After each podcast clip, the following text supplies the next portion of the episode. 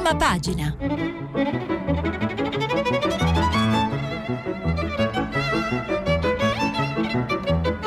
Questa settimana i giornali sono letti e commentati da Lucia Capuzzi, giornalista del quotidiano Avvenire. Per intervenire telefonate al numero verde 800 050 333, sms whatsapp anche vocali al numero 335 5634 296. Buongiorno alle ascoltatrici e agli ascoltatori di Prima Pagina da Lucia Capuzzi in diretta dagli studi RAI di Corso Sempione a Milano. Davvero una buona giornata a tutti voi e eh, iniziamo con la notizia del giorno. Questa crisi politica ci sta regalando ogni giorno nuovi colpi di scena. Davvero crediamo che la suspense durerà fino all'ultimo minuto, cioè alla famosa comunicazione in aula da parte del Premier Giuseppe Conte prevista per martedì in Senato e fino ad allora appunto i colpi di scena sembrano susseguirsi giorno dopo giorno. Eh, stavolta l'ultima puntata appunto di ieri dopo le, eh, queste presunte aperture di Salvini sembrerebbe eh, in atto, almeno così dicono fonti del PD eh, così riportano i principali quotidiani, eh, sarebbe in una sorta di retromarcia di Salvini per ricucire con eh, i, eh, gli alleati eh, 5 Stelle o alleati prima dell'inizio di questa crisi, aveva detto a Ferragosto il mio telefono è sempre acceso, ora sembrerebbe appunto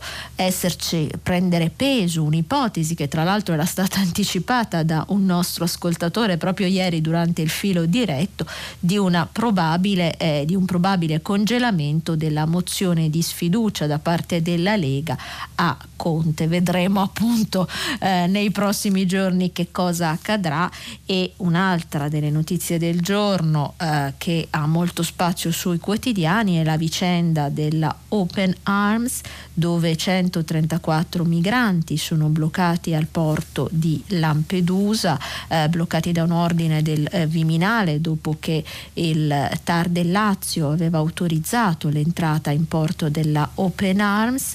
Eh, Spagna, Francia, Germania, Portogallo, Romania e Lussemburgo hanno aderito all'appello della Commissione UE eh, su proposta del neo presidente del Parlamento David Sassoli di accogliere appunto questi migranti, però ancora il braccio di ferro continua e veniamo subito, proviamo a dare uno sguardo alle prime pagine dei principali quotidiani. Il Corriere della Sera apre appunto sulla politica e eh, il titolo di apertura è scusate il gioco di parole, Salvini apre, gelo di Di Maio, no del leader 5 Stelle al nuovo patto. Zingaretti, non cerchiamo governicchi. La crisi, segnali e smentite tra gli ex alleati, Open Arms, inchiesta per sequestro di persona. E la fotocronaca del Corriere è dedicata invece a un lutto nel mondo sportivo, nel mondo del ciclismo, la morte del campione Felice Gimondi a 76 anni, un malore mortale l'ha colpito mentre nuotava in Sicilia e eh, appunto scrive il Corriere il ciclista che vinse tutto ricorrendo Merckx. E, eh, Sempre sulla pagina del Corriere troviamo questo ritorno del tutor eh, sulle autostrade eh, nelle giornate del controesodo, notizia che può interessare appunto quanti fra, in, soprattutto quanti fra i nostri ascoltatori per quei giorni hanno previsto il rientro. La Repubblica sempre un'apertura politica, ora Salvini ha paura, il titolo di Repubblica, il leader della Lega cerca la pace con i 5 Stelle ma trova ancora molti no. Il Quirinale niente a Cordicchi, Conte pronto a mettere la fiducia al discorso in Senato. Open Arms inchiesta per sequestro di persona e eh, richiama in prima l'intervista al, al, al leader della CGL Landini, basta individualismi, serve un governo. Anche qua la uh, fotocronaca è dedicata alla uh, morte di Felice Gimondi, eh, l'italiano che sfidò Merckx. E, eh, Sempre in prima troviamo una analisi di Gad Lerner eh, dal titolo I muscoli fragili del Ganassa, eh, appunto un'analisi su questa presunta retromarcia di Salvini e, e poi eh, se, se, il tempo ce lo permetterà vorrei leggervene alcuni stralci. E ricordo che oggi appunto è uscito appunto il settimanale della Repubblica Robinson, il settimanale culturale della Repubblica. Avvenire eh, dedica l'apertura alla Open Arms, ancora ostaggi, Salvini blocca Open Arms, i PM di Agrigento indagano per sequestro, sei paesi UE pronti ad accogliere, ma l'Italia non sta chiedendo aiuto. Eh, situazione critica sulla nave davanti a Lampedusa, ricorso del Viminale, contro i porti aperti e eh, la fotocronaca di avvenire è invece su una notizia estera la bizzarra richiesta di Trump di acquistare la Groenlandia. Eh, scrive avvenire Trump la compro ma la Groenlandia non è in vendita. La stampa, eh, l'apertura della stampa è su una notizia di esteri, quindi va in controtendenza rispetto agli altri quotidiani e, ed è una notizia di esteri, una crisi che ci sta accompagnando in questi giorni caldi di agosto, la barriera dei ragazzi di Hong Kong, la crisi in atto nell'ex colonia britannica, crisi in atto eh, per la richiesta di democrazia, le manifestazioni contro una legge che favoriva eh, l'estradizione più facile verso la Cina si, trasfo- si, sono trasformate in una richiesta globale di democrazia. E qua appunto eh, eh, scrive la stampa eh, in, eh, citando appunto richiamando il lungo e bel reportage di Francesca Paci da Hong Kong come si traduce abbiamo paura di essere picchiati?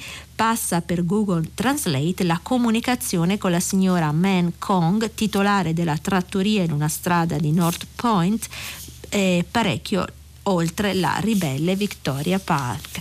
c'è questo eh, racconto della paura dei manifestanti, paura eh, soprattutto di un intervento cinese che parrebbe possibile, in questi giorni si va profilando eh, l'ipotesi di un intervento civile e di un intervento cinese e c'è chi teme una nuova Tiananmen. E poi sempre in prima sulla stampa troviamo le due trattative per il governo, ipotesi Lega di Maio Premier, Conte all'UE, il PD, la crisi, poi il confronto, ma spunta il toto ministri. I grillini non aprono all'offerta di Salvini, Zingaretti no a un esecutivo di corto respiro. E, e di nuovo la notizia eh, di autovelox contro Esodo con l'incubo dell'autovelox. La Cassazione ha dato il via libera al ripristino dei tutor sulle autostrade. Il sole 24 ore, l'apertura economica, i mercati festeggiano il super bazooka BCE l'annuncio di nuove misure BCE e l'attesa di un taglio della Fed spingono le borse, scrive il Sole. Rieve il rialzo dei titoli di Stato dell'Eurozona che però si confermano beni rifugio.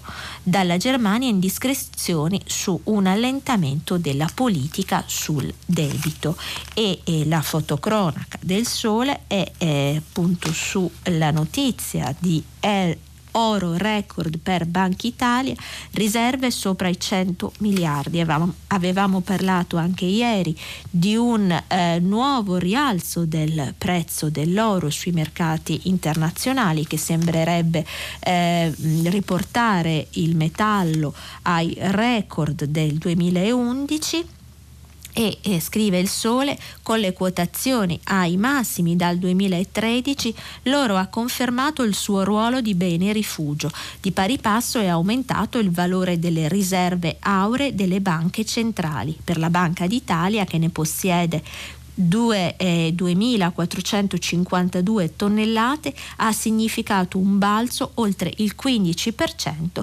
rispetto all'inizio dell'anno per un controvalore in euro ben superiore ai 100 miliardi. Veniamo alla prima pagina del giornale, retromarcia su Roma è il titolo di apertura del giornale, il PD apre all'inciucio e spunta il mostro Di Maio Premier. Salvini pensa a ricucire, ma i 5, ma i 5 Stelle ora lo vogliono all'opposizione. Eh, e eh, appunto poi scrive il giornale Open Arms, IPM indagano per sequestro e, e in prima pagina del del giornale troviamo un editoriale del direttore Alessandro Sallusti eh, dal titolo I veri sequestrati siamo noi, appunto eh, è un editoriale di cui se ci rimane tempo vi leggerò alcuni stralci in cui appunto i sequestrati eh, secondo Sallusti non sarebbero i 134 migranti della Open Arms ma 60 milioni di italiani a causa di questa crisi d'agosto. Il fatto quotidiano, eh, l'apertura e, appunto il titolo della prima del fatto è Il mendicante. Eh, la foto appunto sotto è di Matteo Salvini, Lega a, Pezza, se, Lega a pezzi, Salvini prova la retromarcia.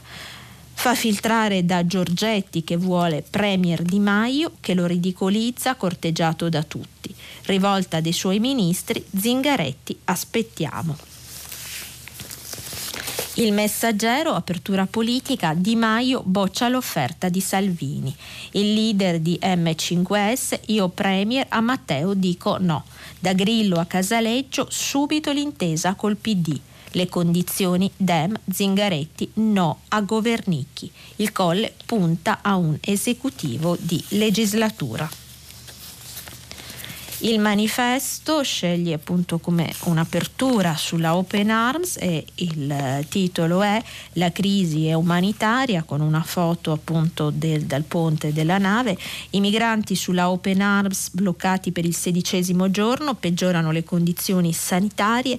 La Procura di Agrigento indaga per sequestro di persona e violenza. Ministero dei Trasporti e Guardia Costiera. Nessun impedimento all'ONG. Salvini resta resta solo Non mollo. E infine la prima pagina di Libero, il titolo di prima Chi ha tradito Salvini. Il leader leghista ha aperto la crisi puntando sul fatto che M5S e Dem si sono sempre odiati, grave errore, di fronte al rischio di perdere la poltrona i nemici stanno diventando alleati. Zingaretti non chiude all'ammucchiata anticarroccio, Di Maio non si decide.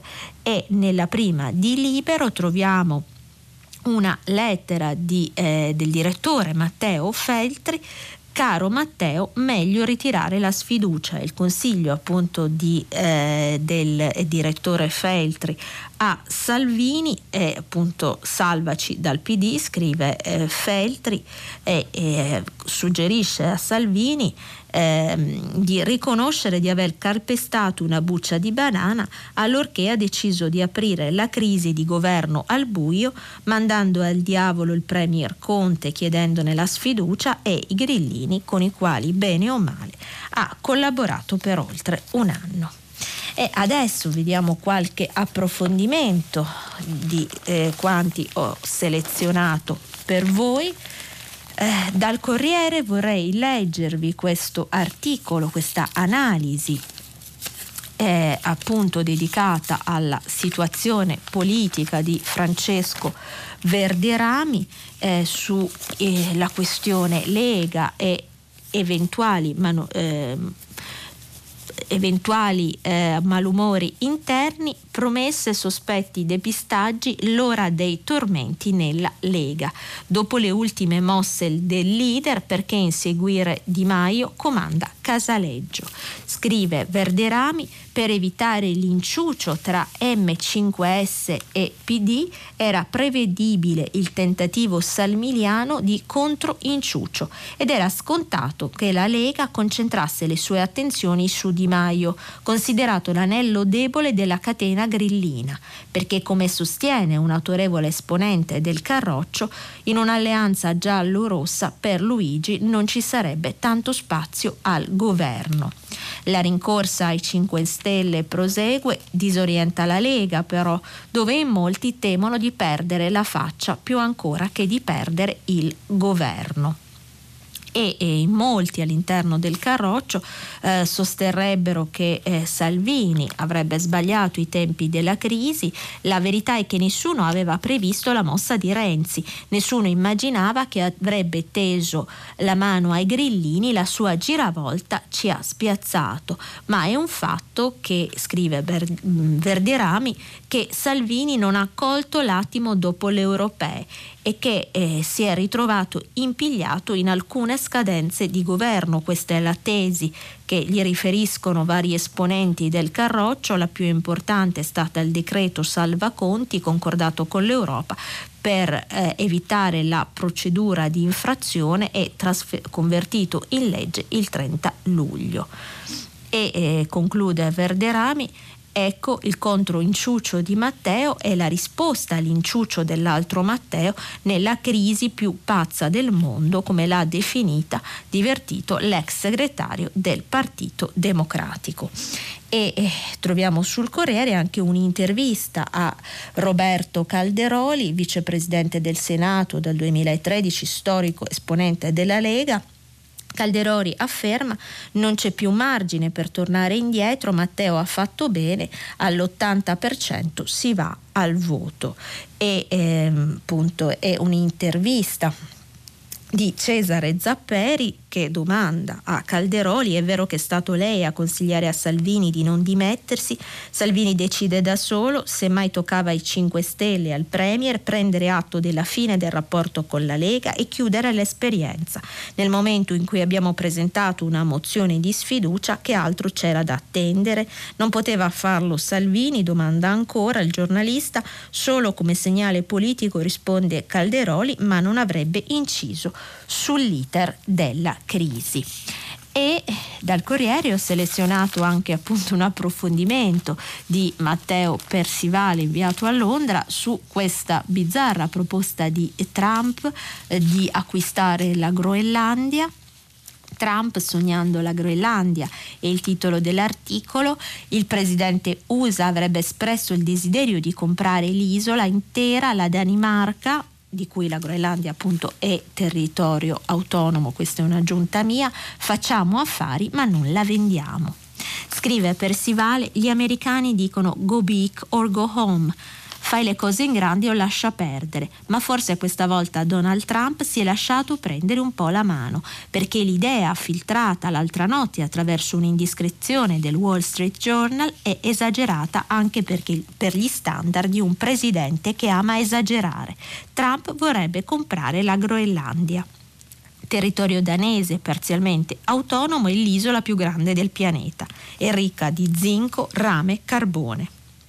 Il problema, prosegue l'articolo di Persivale, ovviamente è che nessuno aveva avvertito né la Groenlandia né la Gran Bretagna che hanno appunto respinto la proposta di Trump al mittente.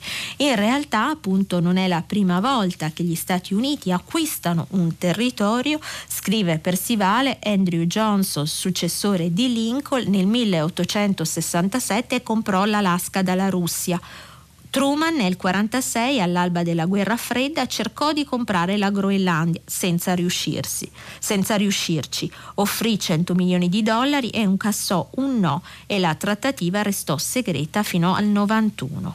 Il presidente Wilson acquistò invece dai danesi le isole Vergini nei Caraibi per una cifra vicina, in valuta odierna, al mezzo milione di dollari.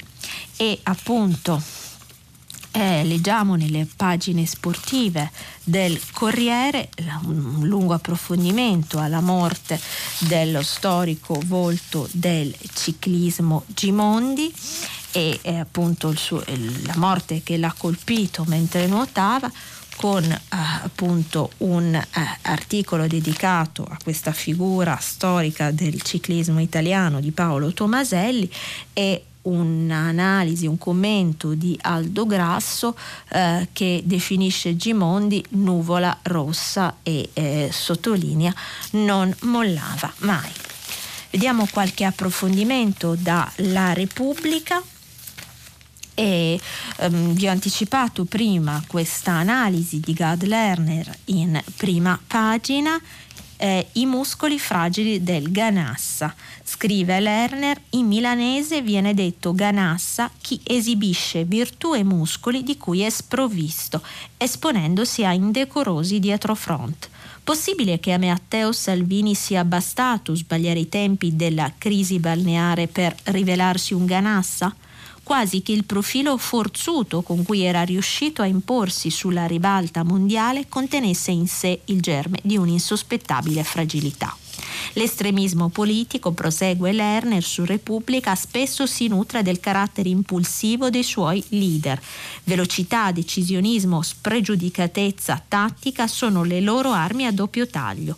In caso di fallimento però si ritorcono contro e appunto sottolinea questo passaggio da quello che definisce il, ehm, l'annuncio di Pescara chiedo agli italiani pieni poteri al balbettio di Castel Volturno mai detto di voler staccare la spina al governo. E aggiunge, eh, appunto prosegue l'analisi di Lerner, Salvini ha saputo cogliere l'attimo, eh, si eh, riferisce al successo del vice premier come leader della Lega appunto in eh, questi anni eh, intestandosi il malessere popolare e l'incarognirsi del dibattito pubblico. La mossa avventata che oggi lo mette in difficoltà ha, origi- ha origine proprio nella sua perseveranza di ventriloquo dei, massi- dei malumori popolari, una perseveranza che l'ha sempre premiato quando faceva ricorso alla sfrontatezza e all'aggressività verbale. Proprio ora però questo sta rivelandosi il suo tallone d'Achille. Teme che gli costerebbe caro rinunciare al Viminale come palcoscenico delle sue esibizioni di forza, dall'alto di quella delicatissima istituzione di cui ha voluto impossessarsi simbolicamente con la carnevalata delle divise, non solo ha scatenato la campagna dei porti chiusi ai migranti, applaudito dai tifosi della cattiveria necessaria, ha voluto anche dimostrare che la funzione del ministro dell'interno non mitigava affatto la pulsione posizione estremistica. E sempre dalla Repubblica vi ho anticipato l'intervista a eh, Landini di eh, Marco Patucchi. Eh, Landini lancia un appello dalle pagine della Repubblica, Maurizio Landini, segretario della CGL, chiede basta interessi personali, serve un governo. Eh, e dice Landini, ci sono cambiamenti di cui il Paese ha bisogno rapidamente anche perché i segnali dell'economia mondiale sono allarmanti e va evitato l'esercizio provvisorio. Noi con CISL e WIL abbiamo messe in fila le priorità un piano straordinario di investimenti da scomputare dai conti pubblici e attento a sud e ambiente. Ancora, dice Landini, una riforma fiscale che combatta l'evasione e tagli le tasse a lavoratori e pensionati, prevedendo il contributo di chi ha di più. Il rinnovo dei contratti pubblici e privati, la detassazione degli aumenti contrattuali, assunzioni nella scuola e nella sanità, una vera riforma delle delle pensioni che guardi ai giovani, alle donne e ai lavoratori più disagiati, una politica industriale concentrata su innovazione, formazione e sicurezza. Alla domanda di Patucchi che gli chiede Luigi Di Maio rivendica il decreto dignità, il reddito di cittadinanza e l'impegno nei tavoli sulle crisi industriali, cosa risponde da sindacalista? Landini dice a dirla tutta nella loro campagna elettorale c'era anche la reintroduzione dell'articolo 18. Non contestiamo il reddito di cittadinanza, ma come è stato ideato e sul salario minimo proponiamo che il trattamento economico complessivo dei contratti diventi un diritto e una tutela per tutti. Inoltre serve una riforma degli ammortizzatori sociali e il rinnovo di tutti i contratti, allargandone erga omnes i contenuti recependo gli accordi interconfederali. E eh, eh, sulla vicenda Open Arms, altro approfondimento di cui vorrei leggervi qualche stralcio.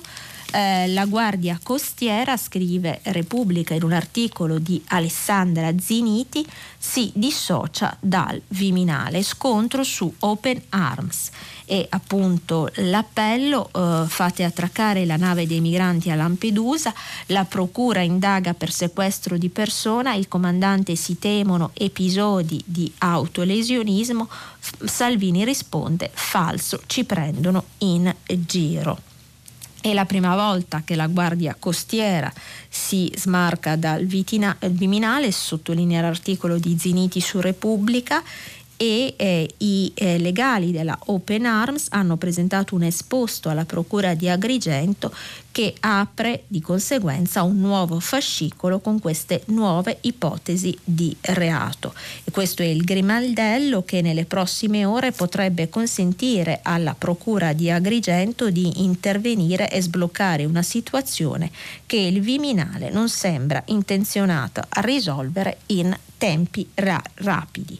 E è sempre Repubblica appunto pubblica una intervista al eh, medico eh, Francesco Cascio, ex politico di Forza Italia, che invece nega l'emergenza a bordo della Open Arms e, e scrive Cascio, gli sbarcati stanno bene, al massimo c'è chi ha un'otite e lo dice in base alle visite effettuate dai suoi collaboratori ai 13 migranti sbarcati e Cascio è il successore eh, è appunto è il, eh, colui che eh, è responsabile del poliambulatorio di Lampedusa ed è il successore di Pietro Bartolo.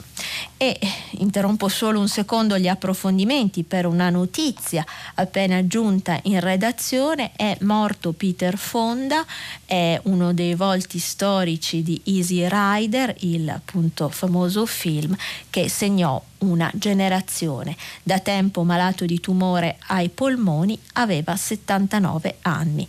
Era figlio di Harry eh, Fonda e fratello di Jane. E sicuramente domani i giornali ci daranno molti approfondimenti su questa figura storica del cinema, non solo statunitense.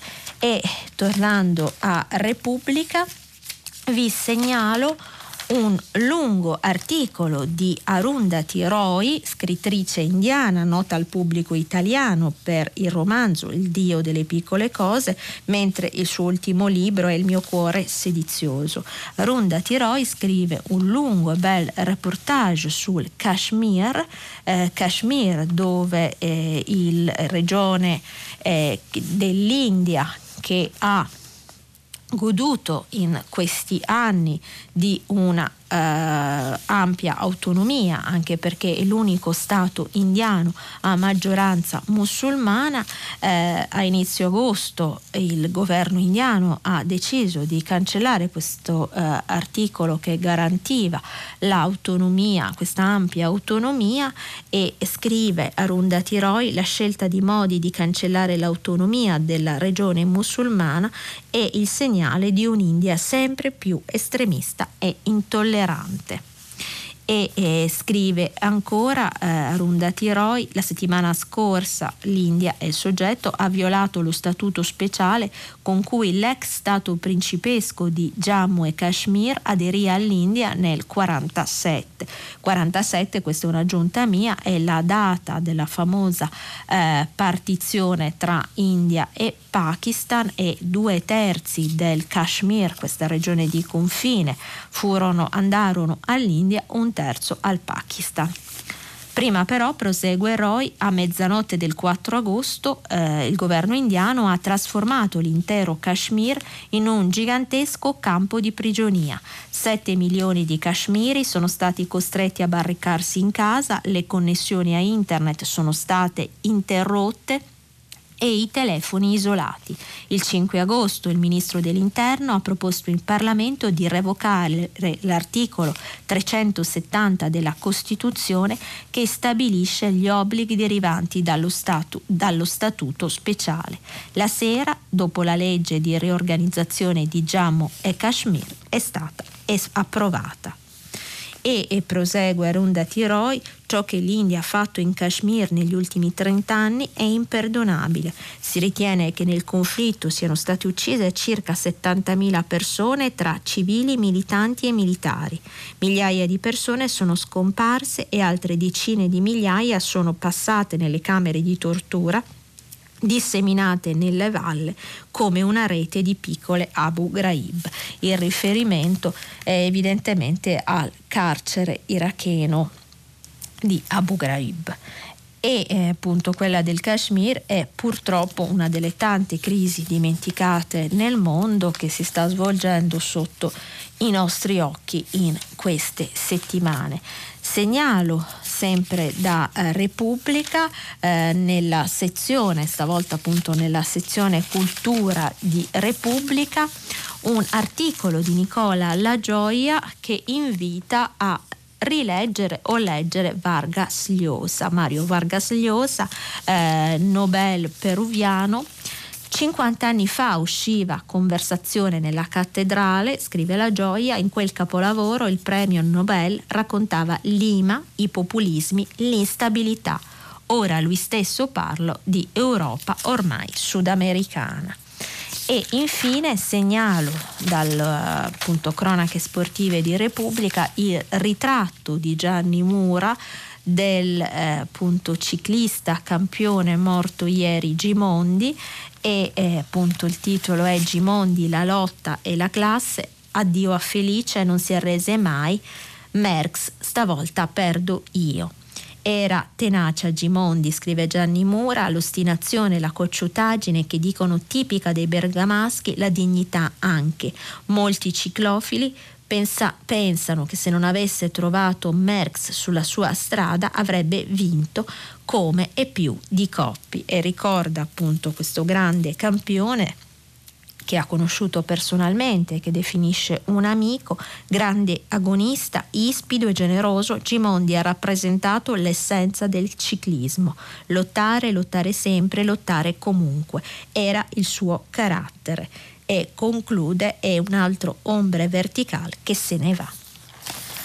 Veniamo ad avvenire, ho selezionato per voi un approfondimento sulla questione Open Arms e appunto oltre al racconto di eh, racconti di Nello Scavo e eh, Matteo Marcelli su uh, questo braccio di ferro che si gioca al porto di Lampedusa tra Viminale, Tar, Procura di Agrigento, gli attori sono ormai tanti, eh, troviamo appunto su Avvenire, scritto da Ilaria Solaini, il racconto di Mohammed, l'unico sopravvissuto di, del recente naufragio e salvato dai militari maltesi eh, i miei compagni tutti morti. Mohammed passavano le barche, gridavamo aiuto, nessuno ha risposto. Prima è finita la benzina, poi il cibo. Sono passate delle barche e anche un elicottero. Urlavano disperati, ai, urlavamo disperati, aiuto, aiuto, ma nessuno si è fermato. All'undicesimo giorno abbiamo iniziato a bere acqua del mare. Eravamo in 15, sono l'unico sopravvissuto. Eravamo in 15 a bordo. Mohamed Adam Aga si trova ora in un ospedale maltese è stato salvato dalla Marina il 13 agosto è un etiope, è stato militante del Fronte per la Liberazione di Oromo, che è una provincia etiope, eh, ribelle che appunto chiede l'indipendenza, l'Oromia, e ha deciso appunto di lasciare il suo paese per eh, questioni politiche. Il passaggio su questa zattera del mare gli è costato 700 dollari, la gente ci ha fornito il GPS e ci ha detto vai a Malta. Il gommone con 15 persone a bordo è partito dalla città di Zawiya sulla costa della Libia a 45 km da Tripoli il primo agosto e appunto il 13 eh, eh, Mohammed è stato salvato mentre gli altri suoi compagni di traversata sono purtroppo morti. Sulla stampa ho selezionato per voi davvero una bella analisi di Domenico Quirico, storico inviato della stampa, che invita ad analizzare il caso Open Arms non eh, appunto in un, modo origi- in un modo assolutamente originale, cioè eh, prov- provando a capovolgere il punto di vista. E scrive Quirico proviamo appunto a capovolgere la visuale per una volta nella vicenda della Open Arms, in quarantena giuridica, amministrativa, politica, umana davanti a Lampedusa con il suo centinaio di dannati come in un racconto di Melville, ma senza la grandezza di epopea, piuttosto baruffa da opera italiana da due soldi. E la prospettiva eh, da cui Quirico suggerisce di guardare alla vicenda Open Arms è quella dei migranti a bordo e appunto eh, Quirico immagina di calarsi nei pensieri di questi migranti a bordo e eh, riporta questi loro pensieri, certo che questi Muzungu, in Swahili, questi bianchi, sono proprio strani. Hanno davvero un altro modo di pensare. Prima ci salvano, eh, ci tirano fuori dall'acqua un attimo prima che il mare ci inghiotta. Poi altri Muzungu hanno ordinato di non scendere dalla nave di restare lì ammassati come stracci, rovinati dalla miseria, avviliti dalla mendicità presi tutti in un solo ingranaggio nello spaventoso ricominciamento. E poi ci sono altri bianchi, anche questi furibondi, che invece vogliono farci scendere, ma con mille distinguo e precauzioni, separandoli e dividendoli, classificandoli, quasi si vergognassero eh, di essere buoni. E il pensiero di questi migranti della Open Arms, in cui si medesima Domenico Quirico, è, è questo pensiero tragico e al contempo abbastanza eloquente, ma non era più pietoso lasciare che crepassimo in mare.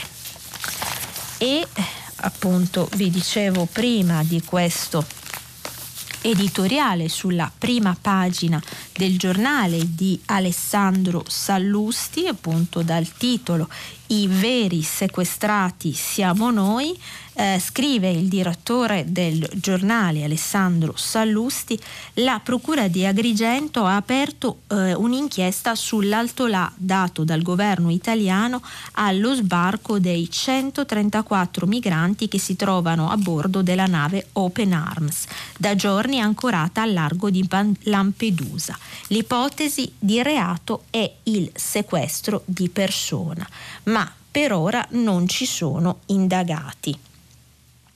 E prosegue l'editoriale di Sallusti, in queste ore però appunto allora eh, prosegue vedremo nelle prossime ore se le nuove norme le nuove norme intende il decreto sicurezza bis potranno fare da scudo giudiziario a Salvini e al governo. Dubito vista l'aria che tira ma non è questo che ci preoccupa. In queste ore infatti c'è in corso sempre da parte del governo un ben più grave sequestro di persona anzi sequestro di persone ben 60 milioni di cittadini italiani prigionieri da settimane di una crisi di governo surreale che sta paralizzando l'intero paese. Avremmo bisogno anche noi, prosegue Sallusti, di una ONG capace di portarci in salvo e farci sbarcare in un paese normale un paese normale dove il governo governa, il Parlamento legifera, la maggioranza fa la maggioranza e l'opposizione si oppone. O meglio, più che una ONG, organizzazione non governativa, ci vorrebbe una OG, cioè organizzazione governativa ma all'orizzonte nulla si vede e non possiamo neppure appellarci al TAR o alle procure. Siamo in balia delle onde sollevate da Di Maio e Zingaretti, per la verità anche Salvini ci sta mettendo del suo e come se non bastasse, il meteo della politica prevede un netto peggioramento. Potrebbe addirittura arrivare il nubifagio di Maio Premier. Avanti così Altro che sovranismo, non mi sorprenderei se l'ONU mandasse i caschi blu a ripristinare regole e democrazia. Perché forse per gli immigrati ancora sì, visto da dove arrivano, ma per noi l'Italia potrebbe presto non essere più un porto sicuro, soprattutto se Matteo Salvini non torna in sé e trova il, il modo di portarci a votare nell'unico modo possibile, cioè con il centrodestra unito. E appunto questo è eh, l'analisi di Alessandro Sallusti sul giornale su questa crisi di governo. Eh, certo, bisogna capire eh, appunto se eh, questa ipotesi di un centrodestra unito possa in qualche modo essere un'opzione percorribile.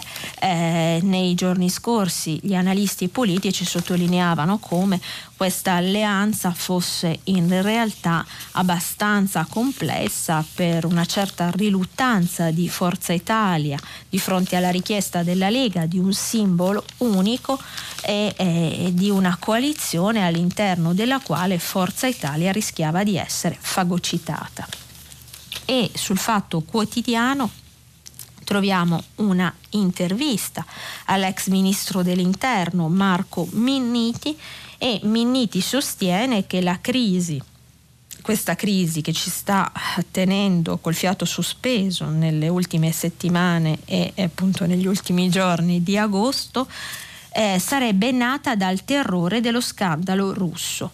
Eh, inter- in vista all'ex ministro Marco Minniti che dice nel gesto del leader leghista vedo molta preoccupazione per eh, l'inchiesta Russia Gate. Ora si tratta di far consumare tutta la crisi, sarà importante il discorso del Premier e appunto in questa intervista di Salvatore Cannavò all'ex ministro Minniti. Ehm, l'ex ministro, esponente PD, dice Salvini ha paura del Metropol, ora aspettiamo Conte in aula. Dure accuse alle politiche migratorie del leader leghista e un invito al suo PD, bisogna far maturare tutta la crisi e poi vediamo. Marco Miniti, il DEM che ha gestito le politiche migratorie, scrive Cannavò, ha le idee molto chiare sulle ragioni della crisi, avverte va consumata fino in fondo, può ancora succedere di tutto. E appunto di fronte alla domanda perché dice che la crisi va seguita fino in fondo, scrive Minniti perché verrebbe da dire che siamo su scherzi a parte, anche se la vicenda non si può liquidare con una battuta. Abbiamo avuto l'apertura di una crisi di governo a cavallo di Ferragosto per la prima volta nella storia repubblicana, ma mancano ancora due fatti per aprire il percorso verso le elezioni le dimissioni del Presidente del Consiglio e quelle di Matteo Salvini. Le prime ovviamente non potevano darsi visto che il Premier parla chiaramente di crisi senza nessuna motivazione politica, ma non c'è stato nemmeno il ritiro dei ministri da parte della Lega a proposito di non essere attaccati alle poltrone. E quando gli viene domandato ma perché a suo giudizio è nata la crisi, Minniti risponde il gesto di forza compiuto da Salvini è stato un gesto di preoccupazione e di paura di una persona in autentica crisi di nervi e la paura sarebbe relativa al Russiagate altrimenti un ministro che è anche autorità nazionale di pubblica sicurezza sarebbe venuto a rendere conto del proprio operato in Parlamento. Invece non solo Salvini non è venuto in aula, ma pochi giorni dopo ha chiesto lo scioglimento dell'aula. Una cosa senza precedenti nella storia, seppure complessa nel nostro paese. Salvini ha incominciato a capire che non è invincibile, che non sarà una passeggiata. E il tempo a nostra disposizione corre rapidamente e sta per scadere, dunque eh, passo la linea alla pubblicità e poi vi attendo per il consueto filo diretto con gli ascoltatori dopo la pausa pubblicitaria. A tutti voi una buona giornata da Lucia Capuzzi in diretta dagli studi RAI di Corso Sempione a Milano. Lucia Capuzzi, giornalista del quotidiano Avvenire, ha terminato la lettura dei giornali di oggi. Per intervenire chiamate il numero verde 800 050 333. Sms e WhatsApp anche vocali al numero 335 5634 296. Si apre adesso il filo diretto di prima pagina per intervenire e porre domande a Lucia Capuzzi, giornalista del quotidiano Avvenire. Chiamate il numero verde 800 050 333. Sms WhatsApp anche vocali al numero 335 5634 296. La trasmissione si può ascoltare, riascoltare e scaricare in podcast sul sito di Radio 3 e sull'applicazione Rai Play Radio.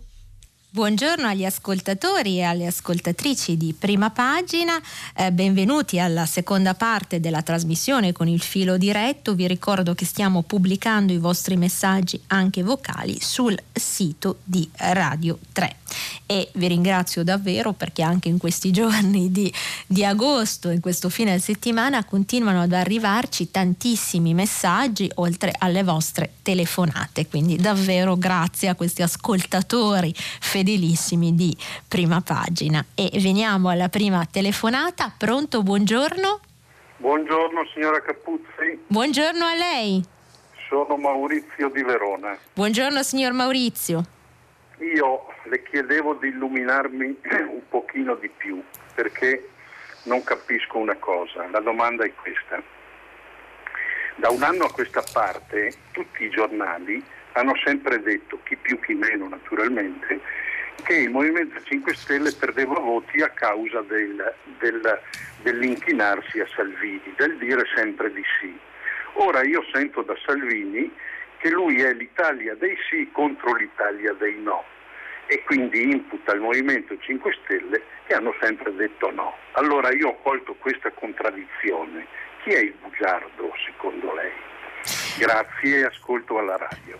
Grazie signor Maurizio, grazie per la bella domanda. Chi è il bugiardo? Chi è il bugiardo? Il bugiardo è Salvini o il Movimento 5 Stelle? Altra domanda da un milione di dollari. Sicuramente in confermo quanto dice il signor Maurizio, sono assolutamente appunto d'accordo con lui, ma più che d'accordo, è un fatto che i giornali hanno dedicato molto spazio negli ultimi mesi a questo presunto eh, suicidio del Movimento 5 Stelle che avrebbe progressivamente eroso la sua base di consenso a causa dell'alleanza con la Lega. Eh, ci sono state moltissime analisi, moltissimi studi su, su, questo fatto, non tutti sono d'accordo, però sicuramente il tema è stato molto dibattuto. Ora questa crisi di Ferragosto sembra, per il momento appunto davvero questa crisi ci riserva una sorpresa al giorno, sembra aver ribaltato i rapporti di forza all'interno del governo giallo-verde. Secondo molti analisti Salvini avrebbe sbagliato i tempi, dicono alcuni, oppure avrebbe sopravvalutato le proprie forze e la propria capacità eh, di eh, convincere appunto o di mettere all'angolo gli ex alleati oppure sarebbe stato effettivamente spiazzato da questa mossa di Renzi che eh, fino a, a, prima appunto di questa apertura agostana aveva sempre negato ogni possibilità di un'alleanza, un sostegno, una qualsiasi forma di apertura ai nemici dei 5 Stelle e che invece avrebbe spiazzato, sicuramente ha spiazzato una parte dello stesso PD aprendo alla possibilità di eh, sostenere appunto un governo 5 Stelle in tempi, forme e modi da definirsi. Che cosa, quale è di queste l'ipotesi? È difficile dirlo, forse un mix di tutte e tre, eh, forse la situazione potrebbe ancora ribaltarsi da qui a martedì, eh, sicuramente martedì è un giorno decisivo, il giorno in cui eh, Conte va al Senato per le proprie comunicazioni e si verificherà se effettivamente Salvini mantiene l'idea di presentare la mozione di sfiducia o se invece è, davvero eh, in corso una retromarcia sulla mozione di sfiducia come sostengono fonti del PD. Credo che quel giorno ci aiuterà a far luce appunto un po' di più su questa crisi sicuramente magari anche a rispondere alla domanda del signor Maurizio in modo con un po' più di dati di realtà su chi è il bugiardo. In realtà molto spesso in politica mentono tutti eh, e, e, e nessuno, nel senso che molto spesso le dichiarazioni vengono fatte sull'onda del momento, sull'onda della necessità di quel momento, eh, però appunto queste dichiarazioni di di breve periodo, poi nel, nel lungo non pagano perché l'elettorato di fatto ricorda e ricorda le parole che sono state pronunciate e, e poi appunto al momento di votare e eh, in qualche modo farà le sue scelte. Eh, grazie ancora al signor Maurizio che si è svegliato presto anche di sabato per ascoltarci e a tutti voi che fate lo stesso e che siete in questo momento in ascolto. Veniamo alla seconda telefonata. Pronto? Eh sì, pronto, buongiorno. Buongiorno, sono Marianna, le chiamo dalla provincia di Firenze. Buongiorno signora eh. Marianna. Ehm, volevo chiedere, non sarebbe il caso eh, di fare un bel referendum sul problema dell'accoglienza o no?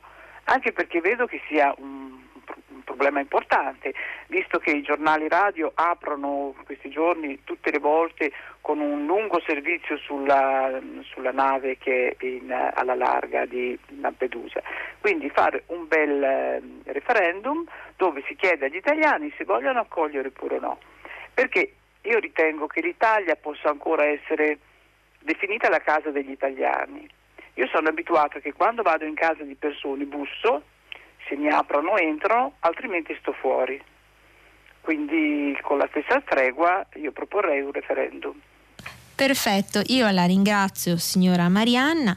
Eh, grazie per la sua domanda che ci permette di fare un po' più di chiarezza sulla intricata questione dell'accoglienza in realtà eh, le questioni secondo me vanno scisse, nel senso che una questione è l'accoglienza che deve essere di migranti, eh, eh, di stranieri, deve sicuramente essere eh, eh, compiuta in modo eh, oculato, in modo senza chiusure e preclusioni, questa è appunto un'opinione mia, ma deve essere realizzata in modo sostenibile in base appunto alle disponibilità del paese di accoglienza. C'è però un'altra questione che è quella dello sbarco dei migranti, che non deve essere fatta coincidere necessariamente con la fase di accoglienza, ovvero c'è una fase di accoglienza che è successiva, che è implica misure di lungo periodo e misure che siano sostenibili nel lungo periodo. C'è una questione relativa ai, eh, agli sbarchi dei migranti, perché i migranti sbarcano in Italia per le stesse ragioni per cui sbarcano in Spagna, per cui sbarcano in Grecia, per cui sbarcano sulle coste mediterranee, perché geograficamente sono più vicine ai loro paesi, non tanto di origine, ma ai paesi da cui salpano, ovvero il Nord Africa con le sue varie rotte, la rotta tragica, la più tragica, quella libica, o piuttosto le, uh, la rotta tunisina, poi appunto le rotte cambiano a seconda del, del del momento e della gestione de, dei flussi spesso sul mercato illegale. E per le stesse ragioni, quando appunto c'era stata la grande ondata di eh, migranti siriani che fuggivano appunto dalla Siria, dove è in corso tuttora una drammatica guerra civile che va avanti dal 2011, la più interessata era stata l'Europa orientale o piuttosto la, il corridoio dalla Turchia verso appunto l'est Europa perché era più vicina all'area d'esodo e di transito.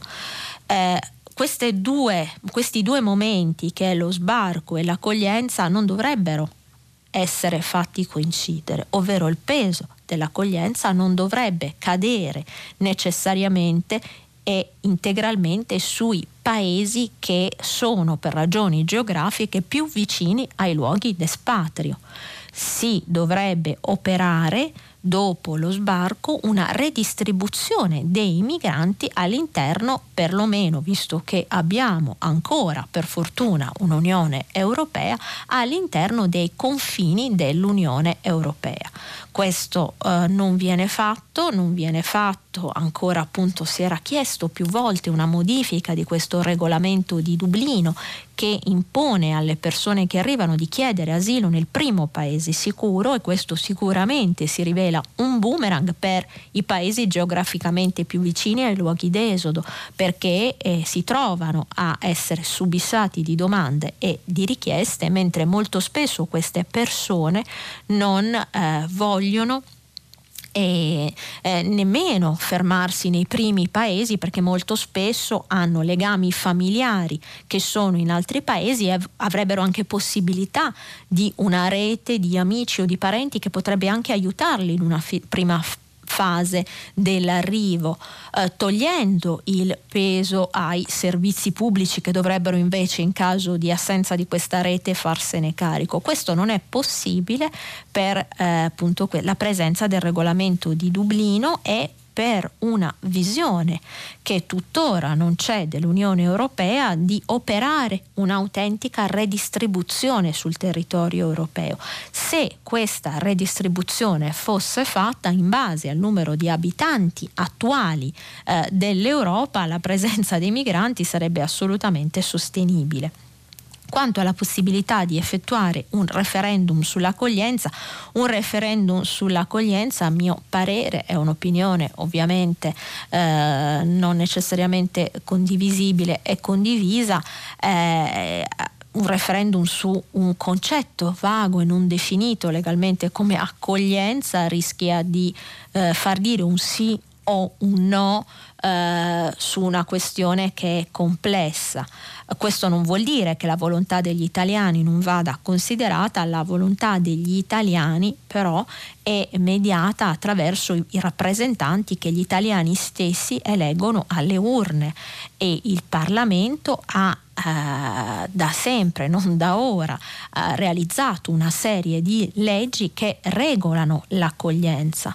Non si tratta, non si parla e non è neanche legalmente previsto di un eh, confini completamente aperti in cui chiunque può entrare appunto senza bussare. Le modalità per bussare nella casa degli italiani sono previste dalle leggi dell'Italia e dalle convenzioni internazionali, dai trattati internazionali che l'Italia attraverso i propri rappresentanti ha firmato. Il problema credo che più che una volontà generica degli italiani su accogliere sì o no, credo che il problema sia quello di premere su, su, Bruxelles, sull'Unione Europea perché si attui a livello europeo una politica di gestione vera della migrazione.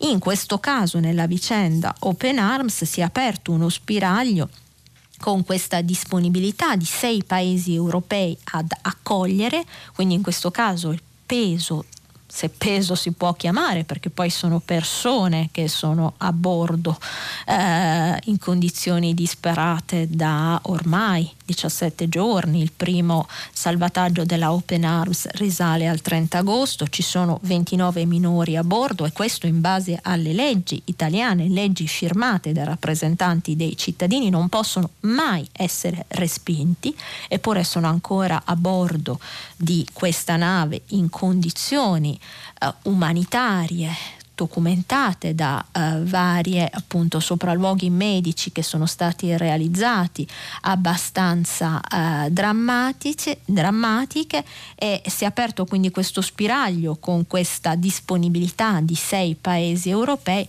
Si spera che appunto questo non sia un caso sporadico sull'onda dell'emergenza della Open Arms, ma si predisponga davvero un piano europeo che preveda una distribuzione dei migranti che eh, sbarchino, sempre che possano sbarcare sulle coste dei paesi del sud del Mediterraneo. Grazie e vediamo alla prossima telefonata. Buongiorno, pronto? Buongiorno, sono Benedetto e chiamo Olbia. Buongiorno Benedetto, un corregionale sardo. No, no, non sono sardo, io sono napoletano che vive a Milano e in vacanza in Sardegna. Ah, ok, perfetto. Beato lei mi allora. Piacerebbe, mi piacerebbe essere sardo. Uh, vorrei fare un piccolissimo intervento sui partiti L'Italia sì, è una repubblica democratica che è fondata su partiti che non sanno che cos'è la democrazia. Infatti noi abbiamo un partito monarchico, quello di Berlusconi, dove hanno imbalsamato il re per far finta che c'è ancora, poi abbiamo un partito anarchico che è il PD, dove abbiamo eletto un segretario che si chiama Zingaretti, forse non piace il nome perché comincia con Zingaro, ecco, davvero divertente. Dove però comanda uh, ancora il, il, vecchio segretario uh, Renzi.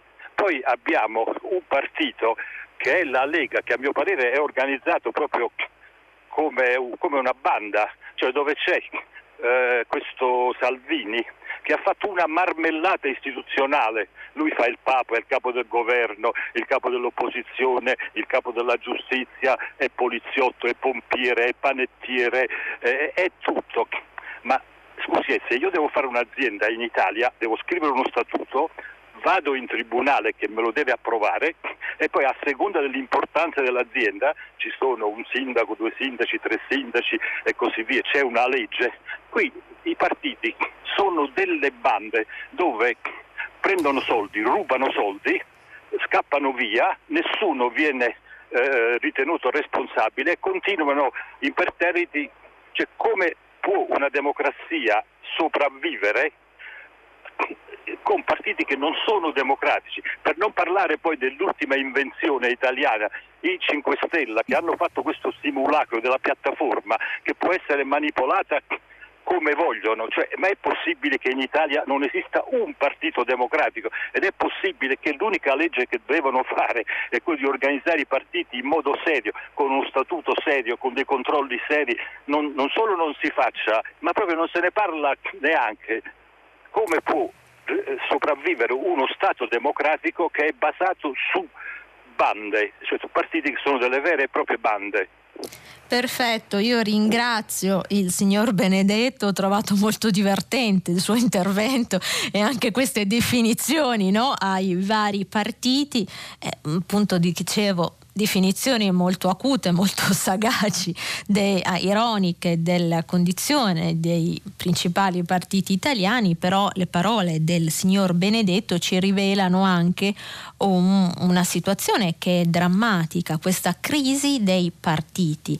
Lei diceva, signor Benedetto, che l'Italia è fondata, appunto la Repubblica Italiana è fondata sui partiti, in realtà col passaggio dalla prima alla seconda repubblica c'è stato un evidente indebolimento delle formazioni partitiche, un po' perché sono stati travolte da scandali, ma un po' anche perché appunto è venuto meno eh, sono venute meno dal punto di vista politiche le grandi ideologie o visioni del mondo o quadri di riferimento che avevano in qualche modo caratterizzato il eh, secondo dopoguerra italiano e non solo. C'è stato un progressivo indebolimento dei, dei partiti politici e sono emerse formazioni che eh, in qualche modo, in cui in qualche modo si è fatta via via sempre più centrale la figura del leader o dei leader.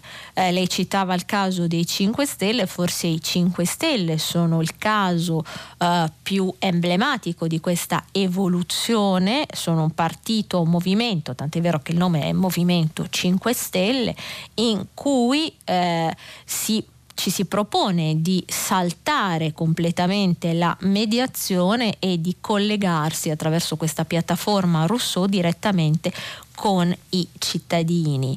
Ho una eh, appunto idea, una visione che è il prodotto di un processo di lungo periodo eh, che in qualche modo no, è anche a ha i suoi risvolti paradossali, perché i partiti sono di fatto dei corpi intermedi di intermediazione tra eh, cittadini e, e governi appunto, che poi sono espressioni di questi partiti o delle varie coalizioni fra partite. I partiti, in base alla teoria politica classica, dovrebbero essere dei corpi di mediazione appunto nel Movimento 5 Stelle assistiamo a, a questo suo essere al contempo appunto corpo di mediazione in quanto partito, ma allo stesso tempo rifiutare la stessa mediazione e farne saltare i canali. È un fenomeno che non è solo italiano, forse in Italia colpisce particolarmente perché i partiti italiani dal secondo dopoguerra in poi sono state figure di riferimento forte della politica, quindi sono stati partiti che hanno avuto un peso nella storia repubblicana. Questa crisi eh, colpisce e, e fa riflettere.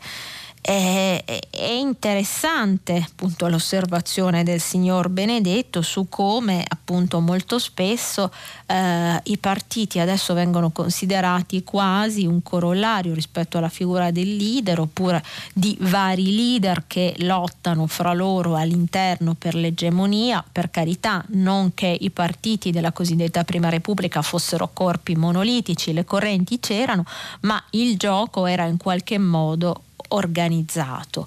Eh, chissà però sicuramente complice eh, di questa evoluzione progressiva iniziata appunto all'indomani del crollo della Prima Repubblica ma che poi in questi anni dall'inizio degli anni 90 ad ora è cambiata anche per l'introduzione delle nuove tecnologie che scardinano i canali di comunicazione tradizionale, non a caso la maggior parte dei proclami o dei messaggi dei politici, anche qua non solo in Italia, vengono dati via social network, Facebook e Twitter, stanno diventando canali di comunicazione politica molto più spesso degli eh, stessi comizi.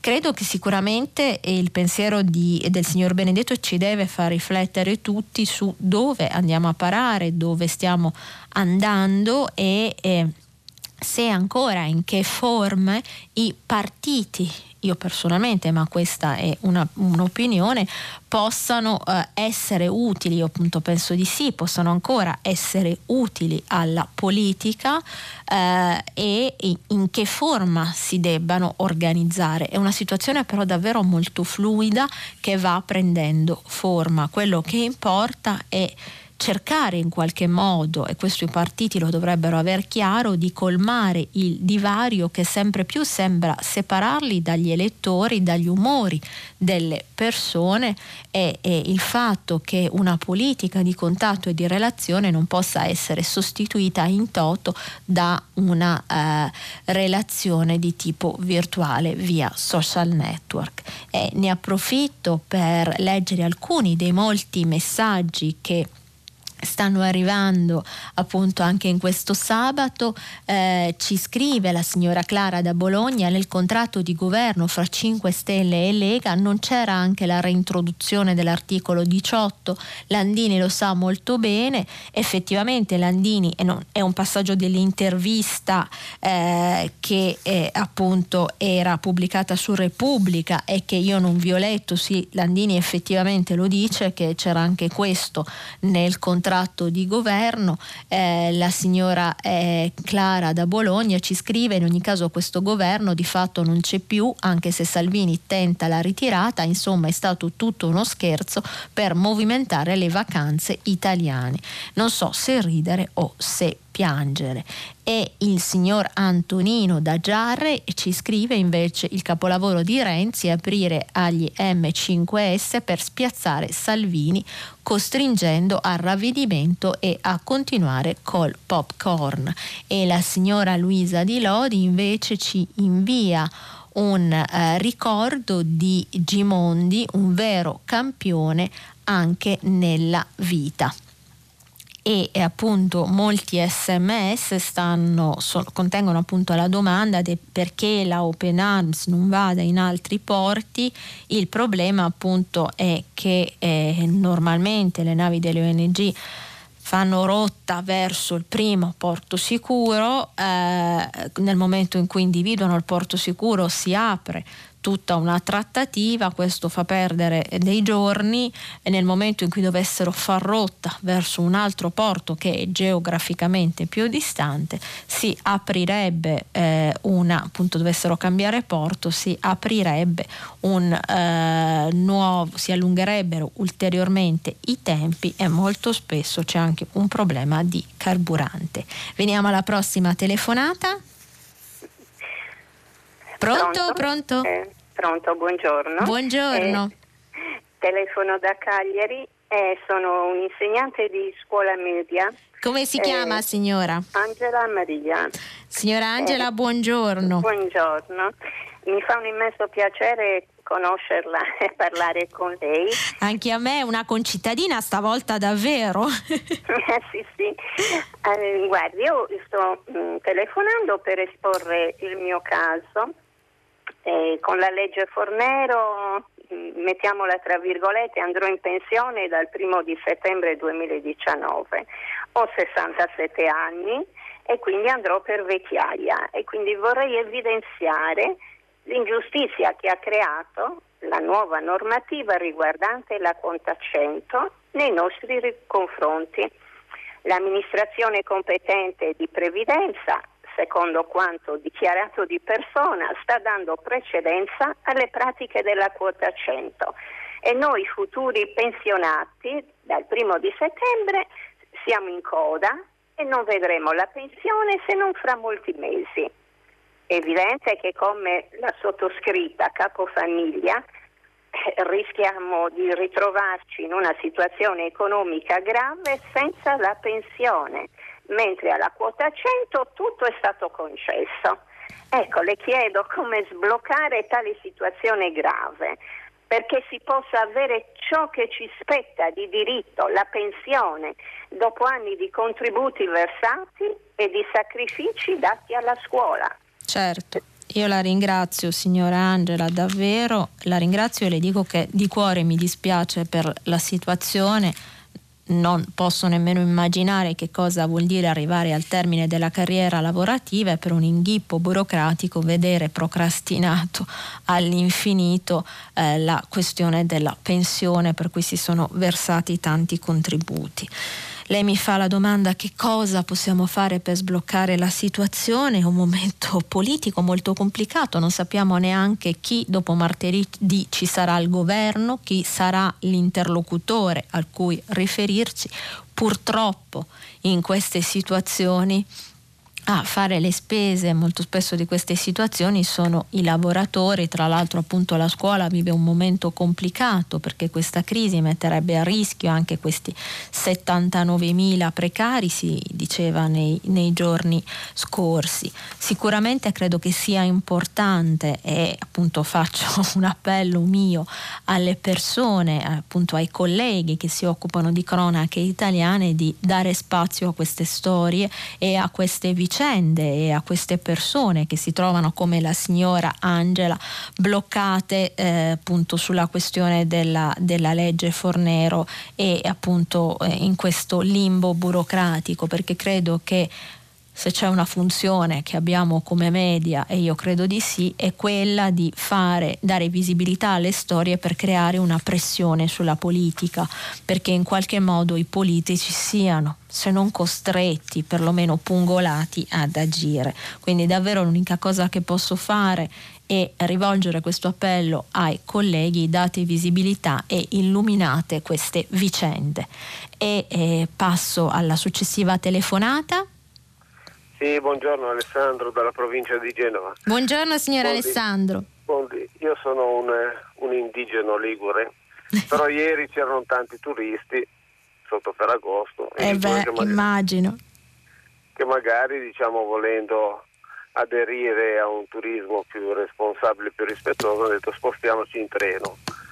Quindi intanto che erano in stazione magari sfogliando qualcosa che parlava delle conquiste inglesi di Trenitalia oppure dei progetti futuribili della TAV, pesavano il loro trenino che però non arrivava. Ieri in Liguria sono stati soppressi 23 treni. Non oso immaginare cosa sia accaduto, visto appunto la- l'afflusso di Per- turisti in Per Liguria. carenza, per, ca- poi vabbè, soliti tappulli, qualche bus sostitutivo, qualche fermata in più e via discorrendo, e poi soprattutto subito prontamente lo scarico di responsabilità, puniremo Trenitalia, la colpa è della regione, la colpa è del personale, insomma, in pratica per insomma, qualche carenza di personale che evidentemente era proprio computato al, all'estremo, si, è arrivati a 23 treni soppressi in Liguria, in un servizio che poi c'è chi dice che è pubblico, che è privatizzato e via discorrendo, fatto sta che i treni non c'erano. In giornate dove non si fa altro che appunto poi inchinarsi a questi grandi progetti, grandi opere, grandi pensieri, nella quotidianità il servizio è quello. Grazie signor Alessandro, grazie davvero perché appunto la sua testimonianza drammatica, appunto non oso immaginare il disagio, ci permette di far luce su questo aspetto spesso dimenticato o mai troppo, troppo spesso affrontato che è quello dei appunto i disagi che affrontano non solo appunto in periodi di flusso turistico ma anche quotidianamente i eh, pendolari per raggiungere il posto di lavoro, i pendolari che si spostano in treno, appunto soprattutto quelli verso le grandi città e che sono costretti, che vivono quotidianamente purtroppo l'esperienza se non del ritardo, della soppressione del treno, che sono costretti a perdere ore di lavoro, a anticipare gli orari di lavoro, posticipare in base a appunto i, i disagi del treno. Anche in questo caso perché le parole del eh, signor Alessandro abbiano risonanza credo che sia importante da parte di noi giornalisti e appunto anche qua eh, eh, invito sempre i colleghi che si occupano di cronache italiane davvero di continuare a sottolineare questa questione perché è l'unico modo perché la politica al di là delle crisi pazze o meno pazze di agosto se ne occupi. Veniamo alla prossima telefonata, pronto? Eh, buongiorno, sono Manuela e chiamo da Bologna. Salve. Buongiorno signora Manuela. Buongiorno, mi fa tanto piacere parlare con lei. Anche a me davvero e colgo l'occasione della signora Manuela per ringraziare davvero tutti che ci chiamano e ci scrivono e molto spesso danno anche spunti interessantissimi che poi servono anche di dibattito, servono anche di occasione di dibattito alla stessa appunto radio. Ieri abbiamo parlato di adozioni e il tema è stato anche affrontato ieri da tutta una città città ne parla che ha affrontato la questione delle adozioni internazionali tra aspetti legali, psicologici e sociali ed era stato appunto uno dei temi che era emerso nel filo diretto. Signora Manuela, mi scusi e vengo al suo intervento, mi dica. Non c'è problema, senta, mi piacerebbe conversare con lei, con la signora che ha telefonato a proposito del referendum e di chi bussa alla porta. La signora e... Marianna che parlava sì. dell'accoglienza, sì. Io vorrei far osservare alla signora, così riflettono tutti su questo, che se bussi alla porta e sei in pericolo di vita, il fatto che non ti si apra eh, non è così ovvio, non si può passarlo così come cosa di buona educazione, insomma. E poi un'altra osservazione è questa, quando l'Occidente va in questi paesi e sfrutta da dove vengono questi diseredati e sfrutta le risorse di questi paesi e magari alimenta le guerre che vengono combattute su questi paesi, non chiede il permesso ai poveri diseredati che poi cercano di scappare ed arrivare da noi per avere una prospettiva di vita. Grazie davvero signora Manuela, grazie davvero sia per la prima ma anche per questa seconda parte del, del suo intervento, cioè quello dell'Occidente, appunto inteso come paesi europei, ma non solo paesi europei, io lo chiamo nord del mondo, insomma per stare il più ampio possibile, che quando va in questi paesi è andato storicamente ma continua ad andare quotidianamente e non chiede il permesso, molto spesso lo chiede o lo estorce ai governi locali sotto forma di eh, ricatto, di corruzione, sono governi che sono abbastanza facilmente, eh, su cui è abbastanza facile esercitare una pressione, quindi molto spesso questo permesso viene chiesto solo formalmente, ma di fatto non c'è, anche perché molto spesso non sono neanche governi eletti, quindi non sono espressione dei cittadini a cui questo permesso non viene chiesto.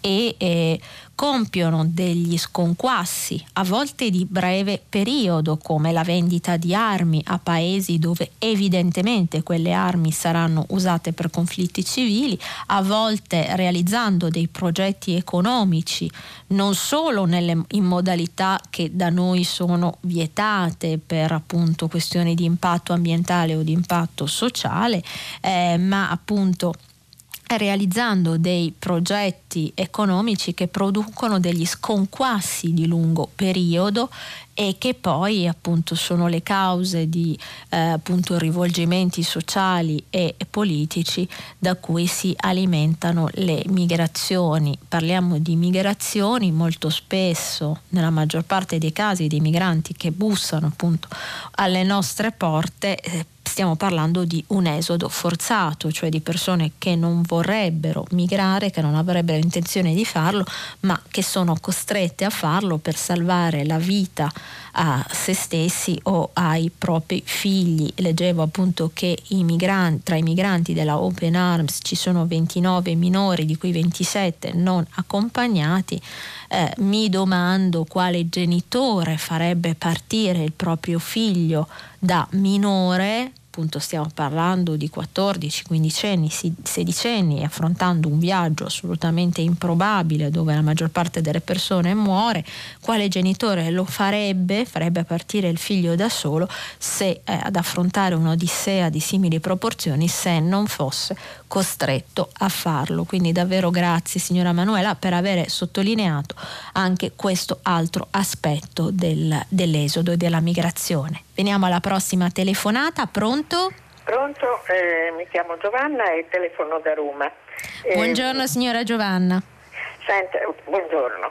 Eh, volevo dire, eh, non è una bizzarria dell'attuale Presidente degli Stati Uniti che per motivi snobistici, secondo me, siamo abituati a rappresentare in maniera un po' grottesca. Quella della, diciamo, dell'acquisto eh, della Groenlandia è un vecchissimo progetto degli Stati Uniti. Sicuramente aveva già fatto delle proposte Truman, forse anche Roosevelt, ehm, però non sono sicura. Di Truman invece sono sicura. Cioè già allora ehm, alla fine della guerra gli Stati Uniti avevano proposto la, l'acquisizione della Groenlandia agli Stati Uniti d'America. Quindi non è una stranezza di Trump, non è che è diventato matto Trump, è una vecchia eh, aspirazione perché assicurerebbe delle rotte molto più brevi per eh, diciamo, com, eh, come si dice, connettersi con il resto d'Europa, perlomeno con l'Europa del Nord. Perfetto, io ringrazio tanto la signora Giovanna e mi scuso perché io ho definito appunto la proposta bizzarra, in realtà il mio bizzarro si riferiva alla modalità in cui la proposta è stata fatta, non alla proposta in sé, però appunto non l'ho specificato e giustamente la signora Giovanna lo sottolineava e ha fatto bene. Eh, mi riferivo alla modalità perché appunto parrebbe che della proposta appunto secondo quanto hanno dichiarato, non sarebbero state informate né eh, la Danimarca né la stessa Groenlandia e che quindi la proposta sarebbe risolta in un'affermazione estemporanea. Confermo quanto diceva la eh, signora Giovanna, molto ben informata, Truman sì nel 1946 eh, eh, cercò di comprare già la Groenlandia appunto offrendo 100 milioni di dollari ma appunto ottenendo un rifiuto, uno stesso rifiuto che in qualche modo ha ottenuto, almeno secondo le prime dichiarazioni, lo stesso Donald Trump. Sicuramente la Groenlandia che ha una popolazione, una delle popolazioni più eh, esigue rispetto al territorio, ha enormi ricchezze naturali, dallo zinco al carbone, al rame, al ferro, all'oro e sicuramente rappresenta una rotta geopoliticamente interessante, lo dimostra appunto l'interesse di lungo corso negli Stati Uniti dal 1946 ad oggi. Eh, ripeto, mi mh, mm, lasciava un un po' perplessa la modalità appunto in cui questa nuova proposta sarebbe stata fatta. Bene, il nostro tempo a disposizione è terminato, la linea passa al GR a seguire lezioni di musica potete riascoltarci sul sito di Radio 3. Noi ci risentiamo domani mattina alle 7.15. Davvero un buongiorno da Lucia Capuzzi. Buona giornata.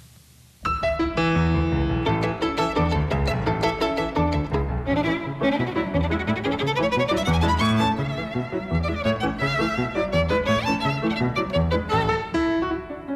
Lucia Capuzzi, giornalista del quotidiano Avvenire, ha letto e commentato i giornali di oggi. Prima pagina è un programma a cura di Cristiana Castellotti. In redazione Maria Chiara Beranec, Natascia Cerqueti, Manuel De Lucia, Michela Mancini, Marco Pompi. Posta elettronica prima pagina chiocciolarai.it. La trasmissione si può ascoltare, riascoltare e scaricare in podcast sul sito di Radio 3 e sull'applicazione Rai Play Radio.